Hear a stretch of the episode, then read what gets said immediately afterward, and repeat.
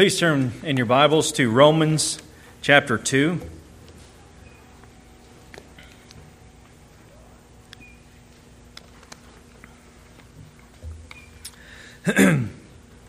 this morning we are looking at Romans chapter 2, verses 6 to 11 of God's holy word. Last Lord's Day, Paul had began to uh, not only speak of the Gentiles and their judgment before God, but now he is addressing his Jewish audience, beginning in chapter 2. He really set this up, as we have been talking about, very similar to how many of the prophets did in the Old Testament. Amos, for example. As Amos begins his prophecy, uh, a prophecy of judgment, he begins to speak of the surrounding nations around Israel and Judah. He's talking about Moab, Edom, Gaza, and then all of a sudden he shifts and says, For three transgressions and for four, I will not let Judah escape or Israel escape. So it's like he set it up in such a way that even those that are in Judah and Israel would see this judgment of, of Amos as far as what he is speaking of God's judgment, and they would say, Amen, yes. Uh, bring, bring judgment upon the surrounding nations, upon those Gentiles, until Amos then points it at them because of their disobedience, because of their breaking the covenant. Paul uses a very similar uh, structure here in Romans as he begins in Romans 1:18 speaking of the Gentile world. And no doubt his hearers, uh, especially his Jewish hearers, would have said, Amen, yes. Bring the judgment upon the Gentiles. Until he gets to chapter 2, and then he turns his attention back to his Jewish audience. And he says, Therefore, in light of everything that I just said about the Gentiles, you have no excuse. Every one of you who passes judgment, for in that which you judge another, you condemn yourself, for you who judge practice the same things. And so he aimed it then at his Jewish audience to say, You who think that you're in a much better place because you have the law, you think yourself to be the covenant people of God, and that's all that is necessary, that's all that's needed. These are those that we had referred to as the moralists, those who are well to point out other people's faults and, and sins, but they don't ever look at their, their own life or to see how they're breaking the law of God. Maybe not in the same manner, but nonetheless, they're still breaking the law of God. And so, keeping this in mind is very, very important as we head into this next portion of God's Word. Because there are things that are spoken of here in verses 6 to 11 that would, in one sense, be difficult for us, uh, make us scratch our head a little bit and, and, ask a few questions. Is this what Paul's really teaching? Uh, it just doesn't seem to fit in what we know Paul to say elsewhere, and you'll understand what I'm saying once we look at this passage. But we must keep in mind that Paul is now addressing his Jewish audience, and he's really jerking the rug out from under their feet. He's leaving them with uh, no assurance of salvation simply because they have the law, simply because of their ethnicity. So, this is what he has in mind. In chapters, chapter 1, beginning of verse 18, all through chapter 3 to verse 20, he is establishing for both Jews and Gentiles the need that you have to be justified before God. And so, keeping that in mind is indeed what Paul uh, is, is doing today in our passage. None have the assurance outside of Christ, and that's going to be what he is driving at. Whether Jew or Gentile, none have assurance apart from Christ. So, again, this passage can present some difficulties, maybe some false interpretations uh, if we're not careful. Uh, so, again, remember the context. Paul has indicted the Gentile world. Now he is indicting those who are the Jews. And so, some of the things that Paul will say here uh, that we need to take note of is that God is going to judge each individual. He's not just judging one group of people. Well, since you're part of this group of people or whatever, you all have this particular judgment upon you, you Jews, and your covenant status. You have a different judgment. Uh, no, he judges each individual. Every person, every person will have a just judgment by God, and his judgment is right, is also what we learn here, and his judgment is not partial. So, keeping those things in mind, we will head into this passage. If you would, please stand with me for the reading of God's Word. This is God's holy, inspired, inerrant, authoritative, infallible words. Let us give our attention to the Holy Scripture. Romans chapter 2, beginning in verse 6. Who will render to each person according to his deeds. To those who by perseverance in doing good seek for glory and honor and immortality, eternal life. But to those who are selfishly ambitious and do not obey the truth, but obey unrighteousness, wrath, and indignation, there will be tribulation and distress for every soul of man who does evil, of the Jew first, and also of the Greek. But glory and honor and peace to everyone who does good, to the Jew first, and also to the Greek, for there is no partiality with God. Let's pray together. Heavenly Father, thank you for this portion of your word. Father, thank you that uh, your word is true your word is truth. Your word exposes our hearts and that it presents our need for Christ. And I pray, Father, that as we work our way through this passage, that our hearts would indeed be grateful and rendering to you thanks because none of us can do what these passages tell us. It's not possible for any of us. But we thank you that we did have one who did which was Christ Jesus our Lord. Thank you for his life and for his death, for his resurrection. Thank you for his finished work, that through him we may have assurance of salvation. Father, be glorified in your people this day, and may your word go forth in, in our hearts by the Spirit of God, applying it to us that we may carry it out. We love you because you first loved us. In Jesus' name we pray, and all of God's children said, Amen. Please be seated.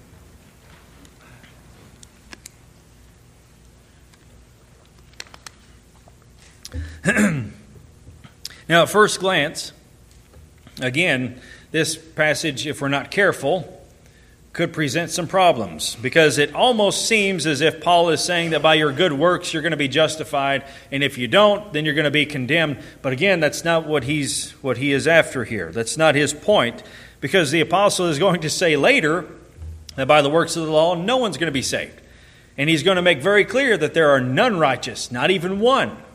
But again, speaking then to his Jewish audience, this is specifically then to, to render them uh, without hope simply because they are the covenant people of God. He is then going to, again, just pull the rug out from under their feet so that he, in a little while he can make certain to then give them the good news and that they would see their need for the good news, which is Christ Jesus our Lord. there were a number of things that we had looked at in that first portion there that they themselves were practicing the very same things that they were condemning others for. They knew the law, they knew the Gentiles didn't have the written law, and so they were very quick to begin to point out what the Gentiles were doing, and yet doing the very same things themselves. Again, not to the same degree, perhaps, uh, but nonetheless doing the same things. That's what Paul is saying. They believed themselves that they would escape the judgment of God simply because of their, their covenant status. They ignored the kindness and the tolerance of God that should have led them to repentance. And all they were doing then, because of their stubborn and unrepentant heart, was storing up wrath for themselves in the day of wrath.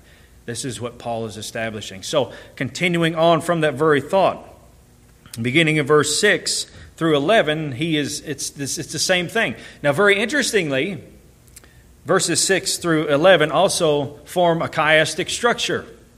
So, if we're, we, if going through Ecclesiastes, if we remember with, uh, with Solomon himself, he done the very same thing. So, there are three statements that he's going to make in reference to uh, God himself, of the people who do good and the people who do not. And he's going to repeat the very same thing in except he's going to he's going to say it backwards now. So it's almost as if it's it's trailing up like a, uh, like a like a triangle. It works up the triangle and it works right back down. and it's called the chiastic structure. And again, it's to emphasize a point. Now, the people that are presented here in this passage are really hypothetical groups. It's like he's giving a spectrum here. For those who do good, eternal life. For those who do not, condemnation. You'll find yourself somewhere in the spectrum.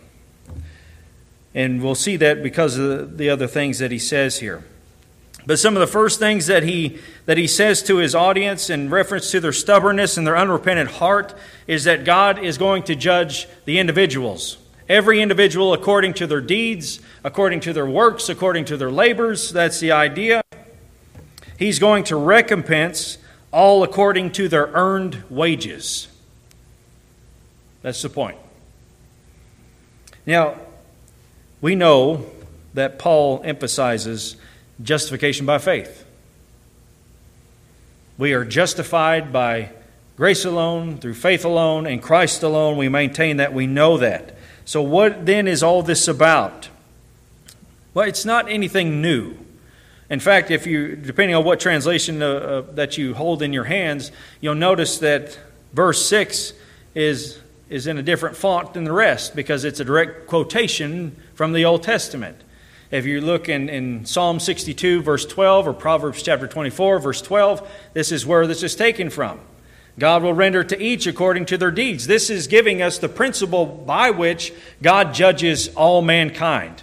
The principle by which He does is according to their deeds, according to their lives, according to their works. Everything that they do in their life is going to be judged by God, and He will render judgment accordingly based on this principle. This is how he, he'll judge the wicked. It is by their deeds, by their earned wages. How a person behaves, how a person thinks, how a person talks. Uh, all will earn their due from the Lord who sees all. And it's to each individual. Across the board, this is how God judges. He doesn't judge by who you're affiliated with. He doesn't judge by your family. He doesn't judge by your church affiliations, uh, heritage, uh, your charitable acts. He doesn't judge by any of those things as far as gaining favor with Him. He judges you individually. Everything that you've said, done in your life. So, Isaiah chapter 3, verses 10 and 11 speak of this, Jeremiah 17, verse 10, and especially Revelation chapter 20, beginning in verse 11. Revelation 20, 11 begins Then I saw a great white throne, and him who sat upon it, from whose presence earth and heaven fled away, and no place was found for them. And I saw the dead, the great and the small, standing before the throne and the books were opened. And another book was opened, which is the book of life. And the dead were judged from the things which were written in the books according to their deeds. And the sea gave up the dead which were in it, and death and Hades gave up the dead which were in them, and they were judged, every one of them, according to their deeds. Then death and Hades were thrown into the lake of fire. This is the second death, the lake of fire. And if anyone's name was not written, found written in the book of life, he was thrown into the lake of fire by their deeds. This is the judgment. This is giving us the principle by which God will condemn mankind. And it's by their deeds. Everything that has ever been done, God takes note of. And if you notice the, the language there in Revelation 20, the books were open. Well, what are the books? It's not the book of life. That was talked about just a, a sentence or two later but each person according to their deeds. It is comprehensive, the judgment of God. He takes note of all things, all are accountable to Him. And that is true for every single individual in the world.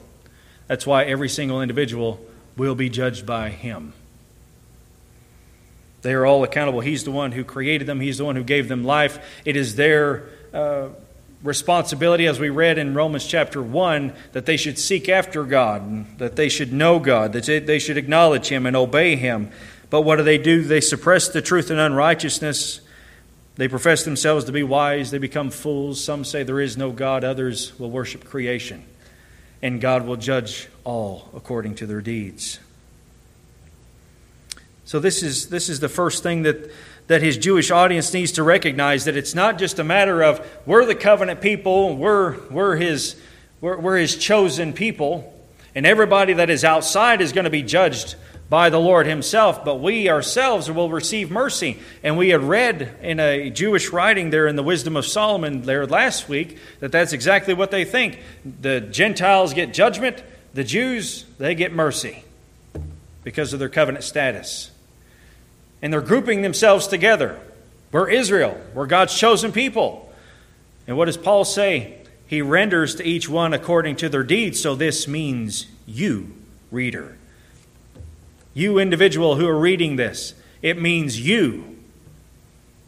And just to take away any other assurance that they may have as, as being in covenant with God, then he continues on of the rightness of God's judgment upon them. And here's what he says To those who by perseverance in doing good seek for glory and honor and immortality, eternal life. And he says, he repeats in verse 10 but glory and honor and peace to everyone who does good, to the Jew first and also to the Greek. Now, what is he saying? Again, he is not presenting to us justification by works. He's presenting two types of people. In one sense, maybe two types of hypothetical people those who perfectly obey the law and those who do not. And the folks that he is writing to are going to find themselves somewhere on this spectrum. Because we know no one is justified by the law. No one is justified by works. And even Paul says in verse 13, For it is not the hearers of the law who are just before God, but the doers of the law will be justified. And so if you're going to do it, you do it all. That's the idea. So he is saying to the Jew, You think you're justified by God? Well, here's the ones who are justified by God. The ones who are justified are those who, by perseverance in doing good, seek for glory, honor, and immortality, and they receive eternal life. So, if you're able to do that, good for you. If you're able to keep the law at every single point, good for you. Those are the ones whom God will justify.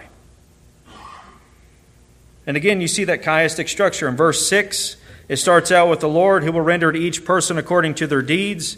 And the parallel to that is verse 11 for there is no partiality with God. Verse 7 begins to speak of those who keep the law, as does verse 10. And then you'll find in the middle, verses 8 and 9, those who are selfishly ambitious, who are self seeking, and do not obey the truth. They receive tribulation, distress.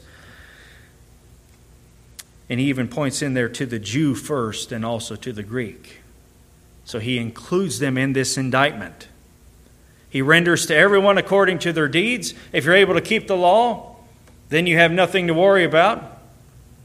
You receive eternal life, peace, and, and, and honor and glory to everyone who can do it, who, who does good to the Jew first and also to the Greek. And he establishes, too, in this whole scenario of the, even though the Jews have the law and the Gentiles don't have the law, that there's no difference between them. There's more accountability for the Jews because they have the written law of God, but the Gentiles and the Jews are all in the same boat. That's the point. If you're able to keep the law, you'll receive peace, honor to the Jew first and to the Greek. If you don't, you'll receive tribulation and distress to the Jew first and also to the Greek or the Gentile, depending, on your translation there. Again, he's not presenting justification by works, but he is indeed bringing this indictment upon the Jews because of their belief uh, that they will not receive the judgment of God because of their covenant status. And this actually gives a greater understanding to even the entirety of the Old Testament itself of God's chosen people. Just because they were Jews did not mean that they went to heaven, just because of their ethnicity. And he even speaks of in chapter 3, or in chapter, yeah, chapter 3, then heading into chapter 4 of Abraham. Abraham was chosen by God, but what was it that brought him into favor, it was not by his works. It was because Abraham believed God and it was credited to him as righteousness. So those who believed and had the righteousness of Christ, even in the Old Testament, credited to them, those were the ones who were truly Israel. They were Israel according to the promise, and that's going to come back up, by the way. R.C. Sproul, he says of those even today who would have the same ideas as even the Jews of Paul's day, their covenant status. He said, The ground of God's judgment is not our ceremonies, our church affiliations, or our family relationships, but our deeds. And that is true for everyone. Each individual's performance will be evaluated by Almighty God. So, the good and the evil. If you're able to keep the whole law, then you have nothing to worry about. But to those who are selfishly ambitious, the self seeking, and do not obey the truth, but obey, but obey unrighteousness, wrath and indignation, there will be tribulation and distress for every soul of man who does evil, of the Jew first and also to the Greek. What's he doing? He's taking his Jewish readers and he's reminding them, you cannot keep the entirety of the law. And so, for every one of you who have sinned, this is your earned wage distress, judgment, condemnation. And again, he's removing the assurance of, of the Jewish people, of his Jewish readers. You know, there's nothing really different here than what Jesus himself had to deal with. Or John the Baptist. We talked about John the Baptist in Matthew chapter 3 when he says to the religious leaders when they come to his baptism, Who warned you to flee from the wrath to come? Don't claim Abraham for your father. I know God is able to raise up these rocks for Abraham. You can't claim heritage here. Why did he say that? Why did they get so offended when, they, when they're talking about our father is Abraham? He's, Jesus said, Your father is the devil. Why were they so offended? Because they relied on their heritage, they relied on their ethnicity.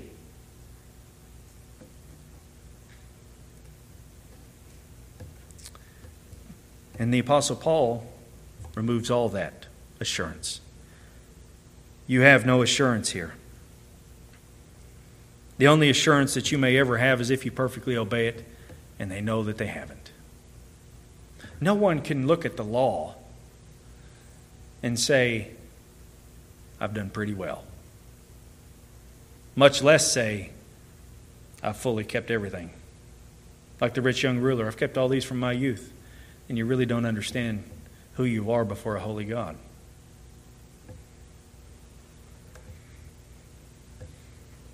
But that's the idea. He is not saying that people can be justified by their deeds or justified by their works. Again, who's he writing to? What is he doing in these passages? He's removing the assurance of the Jewish people. Another writer says that the apostle is not here teaching the method of justification, but is laying down those general principles of justice according to which, irrespective of the gospel, all men are to be judged. He is expounding the law not the gospel. That's what he's doing here. So the result of this is eternal life if you're able to keep the whole law in its entirety. Not stumbling at any one point is what James says. If you stumble at one, you're guilty. But you may receive eternal life. But the point is, you can't. So, the result then being for Paul's Jewish audience is you're the self seeking, you're the selfishly ambitious who do not obey the truth, but you obey unrighteousness, and your earned wage is wrath and indignation. There will be tribulation and distress for every soul of man who does evil to the Jew first and also of the Greek. Here's your earned wage wrath indignation. Things that we can't even comprehend. What does that even mean? What is the wrath of God even going to be like? Well, we have no idea. How can we? People like to say things like, well, well you're going to burn in hell, as if fire is going to be the judgment of God. Now, if we look at things within the scripture, especially um, when it comes to the beauty and the majesty of heaven that John, for example, in the book of Revelation is trying to present to his readers, he's trying to use things that we would know, things that we would consider to be beautiful, of whether you know diamonds or you have the gates of pearl and the streets of transparent gold, all of this to try to describe the beauty of heaven in a way that could be understood. But the reality of heaven is far greater than what the symbols are that are used. This is why the apostle says, No eye has seen, no ear has heard, neither has entered in the heart of the man what God has prepared, right? So then, when it comes to the judgment of God, what is it that you could say or liken it to that, that could express even, even the torment of God's righteous judgment upon you? Well, let's talk about Gehenna. Let's talk about the trash dump where the fires were constantly burning. God's judgment is like that. It's never ending, it doesn't stop. And then if you think about fire, you think about fire, what's a, one of the worst things that we could ever think of is to continually be in a fire, never being consumed, and the pain never ending. But the reality of hell is far greater than the symbols that are being used. That's the reality. So when we talk about wrath and indignation, we're not talking about burning in, in a, an eternal flame. We're talking about the righteous condemnation and wrath of Almighty God upon sinners that none can comprehend except Christ Himself who took it. That's the reality of hell.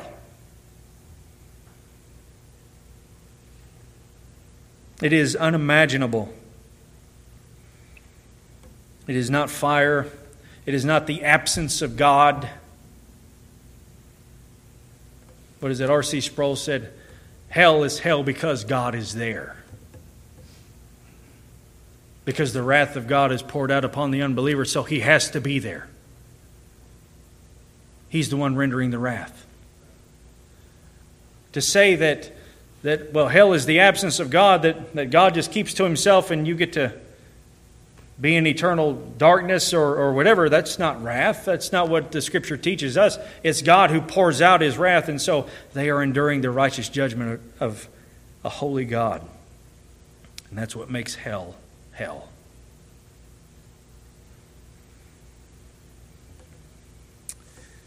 That's the bad news.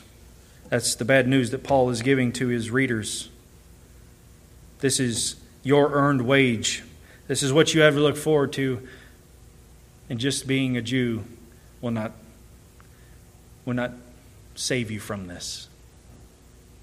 That's why he keeps reiterating to the Jew first, whether eternal life or righteous condemnation, to the Jew first, and also to the Gentile.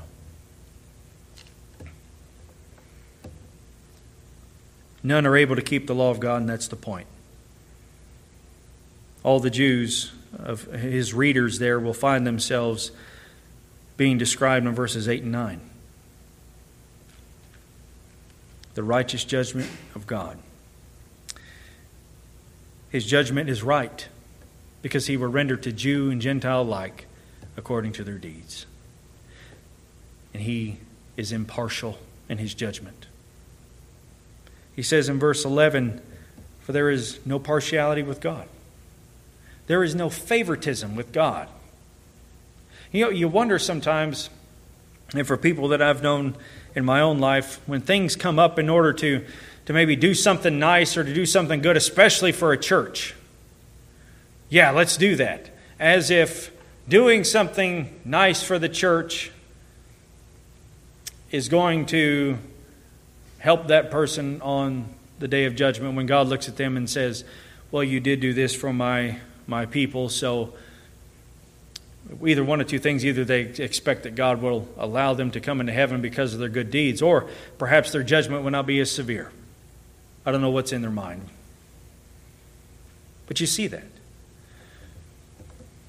When it comes to when it comes to a church, when it comes to you know helping out a ministry or something like that, let's let's give them a break. Let's let's do something good, you know, for them since they're a church. That, that doesn't help you. That doesn't help you on the day that you stand before the Lord. It does nothing. Why? Because God is an impartial judge and he shows no favoritism. There is no favoritism with Jew and Gentile alike. That is a principle that we also need to allow to, to penetrate into our minds because of the rest of what Paul's going to say on into Romans. There is no partiality with God. There is neither Jew nor Gentile, no male nor female, no bond, no free. We need to know that, and you'll, you'll know you'll understand why in the coming weeks, but God does not show partiality. And so his judgment is going to be right according to every person. Here's what you did, and here's your just punishment.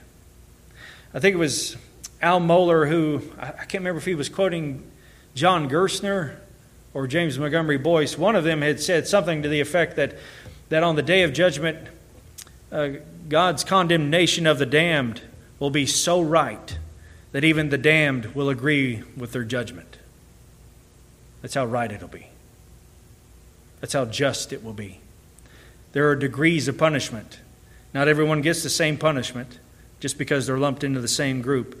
Every individual receives their just judgment. So there are degree, degrees of punishment in hell? Yes. We expect God to be just, right? We expect God to be righteous, which He is. And so He doesn't just take, well, you're a murderer, you're, you're, you know, you're a thief, but you all happen to be in the same group, so you all get the same punishment. Well, no. We don't, we don't look at it that way. Just because one sin may be more heinous than another, you know, and they happen to be in the same group, that God renders the same judgment to all. That's not just. But you who committed this murder, you who did this, you who did this, it's your judgment, your deeds that will equal out to your judgment. So, yes, there are degrees of punishment in hell. Jesus even teaches us that in the Gospel of Matthew, for example, when he denounces, denounces Capernaum, uh, because he says, to, he says to them, If the deeds that have been done in you were done in Sodom, they would have repented. But it's going to be more tolerable on the day of judgment for them than you.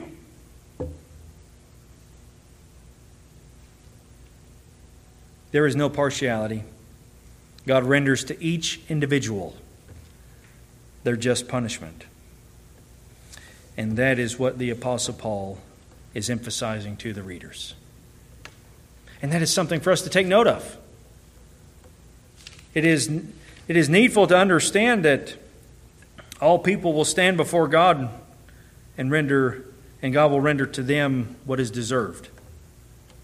And what is deserved, what is fair across the board, is wrath. That's fair.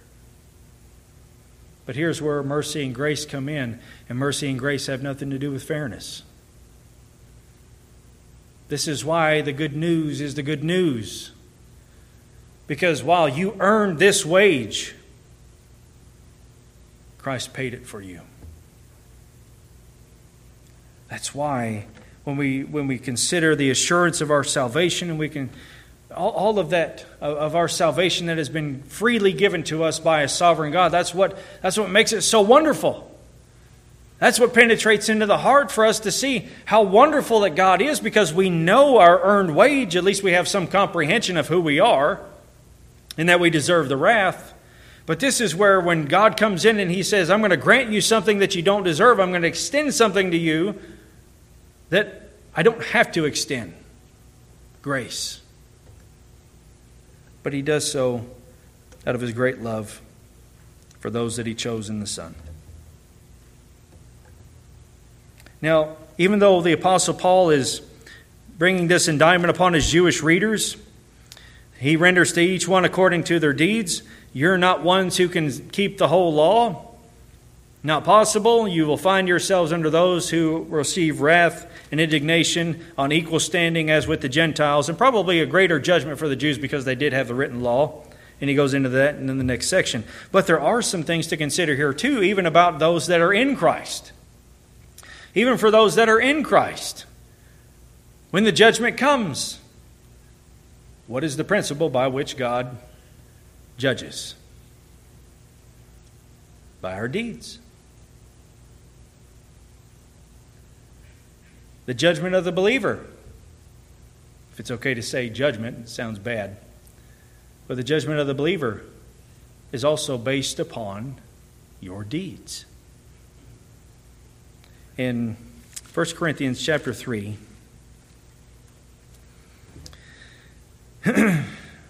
beginning of verse 8, he says, Now he who plants and he who waters are one, but each will receive his own reward according to his own labor. For we are God's fellow workers. You are God's field, God's building. According to the grace of God which was given to me, like a wise master builder, I laid a foundation, and another is building on it, but each man must be careful how he builds on it. For no man can lay a foundation other than the one which is laid, which is Jesus Christ. Now, if any man builds on the foundation with gold, silver, precious stones, wood, hay, straw, each man's work will become evident, for the day will show it, because it is to be revealed with fire. And the fire itself will test the quality of each man's work. If any man's work which he has built on it remains, he will receive a reward. If any man's work is burned up, he will suffer loss, but he himself will be saved, yet as through, so as through fire. So there is a judgment of rewards for the believer. And what is that judgment based upon? Your deeds. So it is still a judgment that is uh, the same principle that Paul is emphasizing here, even for the unbelieving. It's the same principle. You are judged by your deeds, you are judged by how you live. And interestingly, as well, when the apostle is speaking there, basically giving a spectrum of two people those that perfectly keep the law, those that don't. The only one who perfectly kept the law, we know, was Christ Jesus our Lord.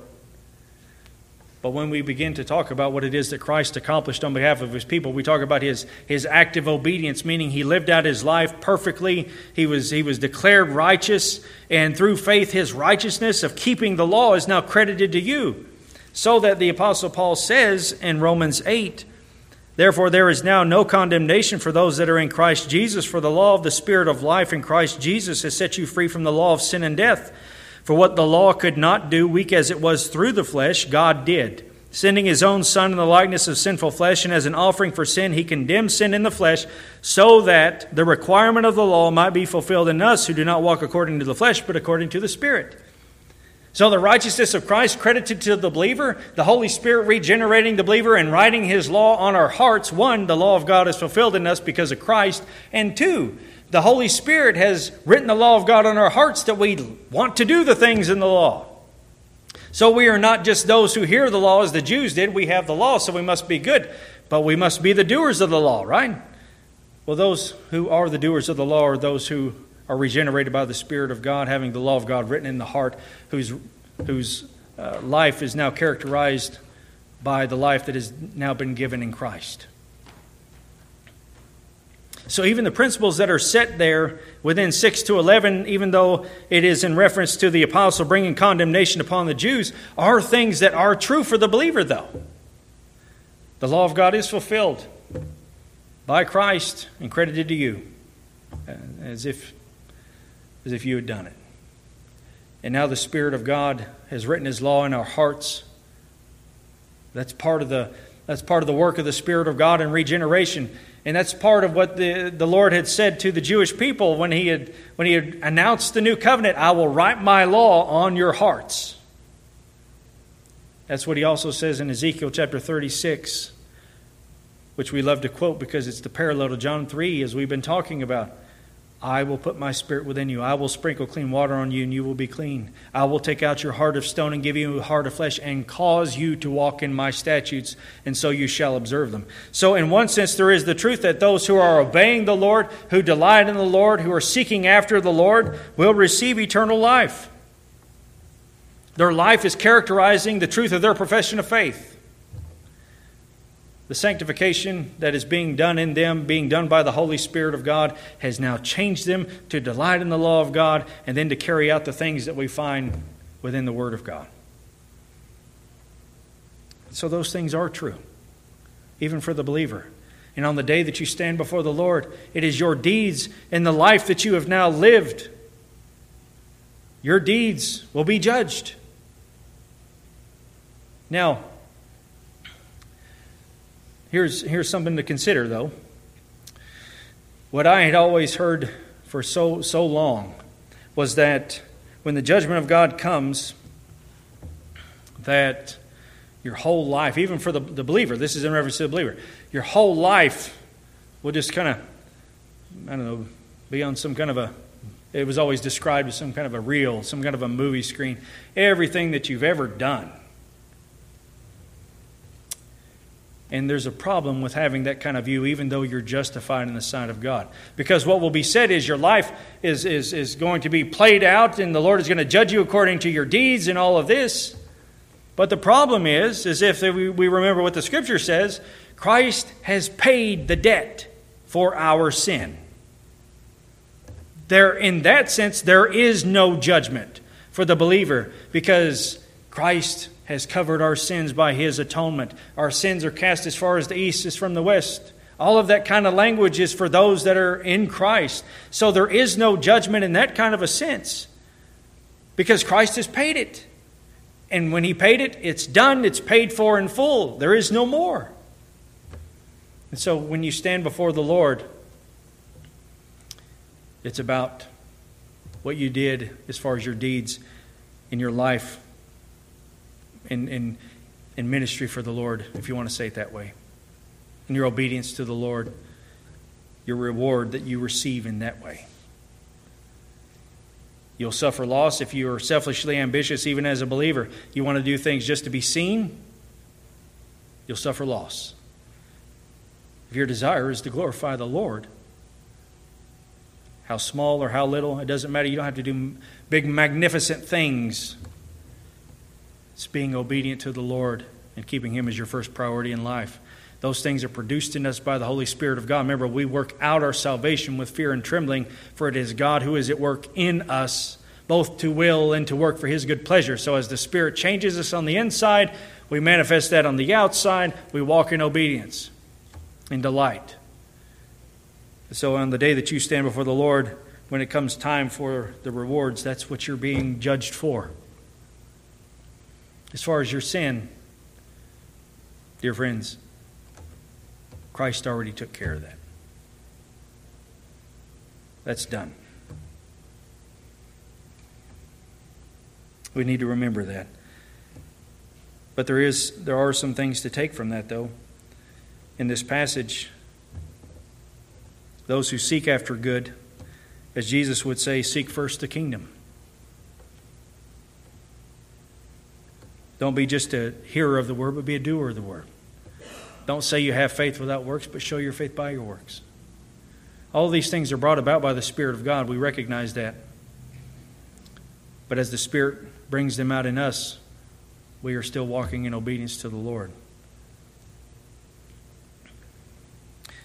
So, dear friends, when it comes to the time of judgment, when it comes to the time of, of God's righteous judgment, even for those that we love, it cannot be that they will get any kind of a pass or God show them any kind of partiality simply because of who they were affiliated with.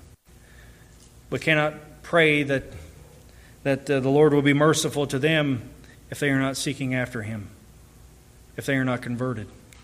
And so the job then must be, the task must be for the people of God, is to tell them your church affiliation is doing nothing for you, dear friend. Your family heritage is doing nothing for you. You must be born again. Believe upon Christ and be saved. That's, that's our task. And only then, only then may they escape the judgment of God.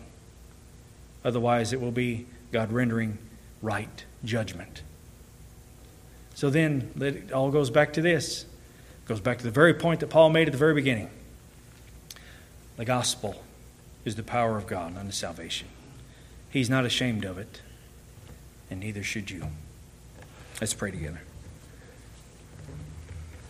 Heavenly Father, thank you once again for this portion of your word. Father, thank you that in Christ we may have the forgiveness of sins. That in Christ Jesus we may brought, be brought into your favor, to delight in your word, to recognize that, Father, uh, we did not earn our place before you, but it was earned for us in Christ.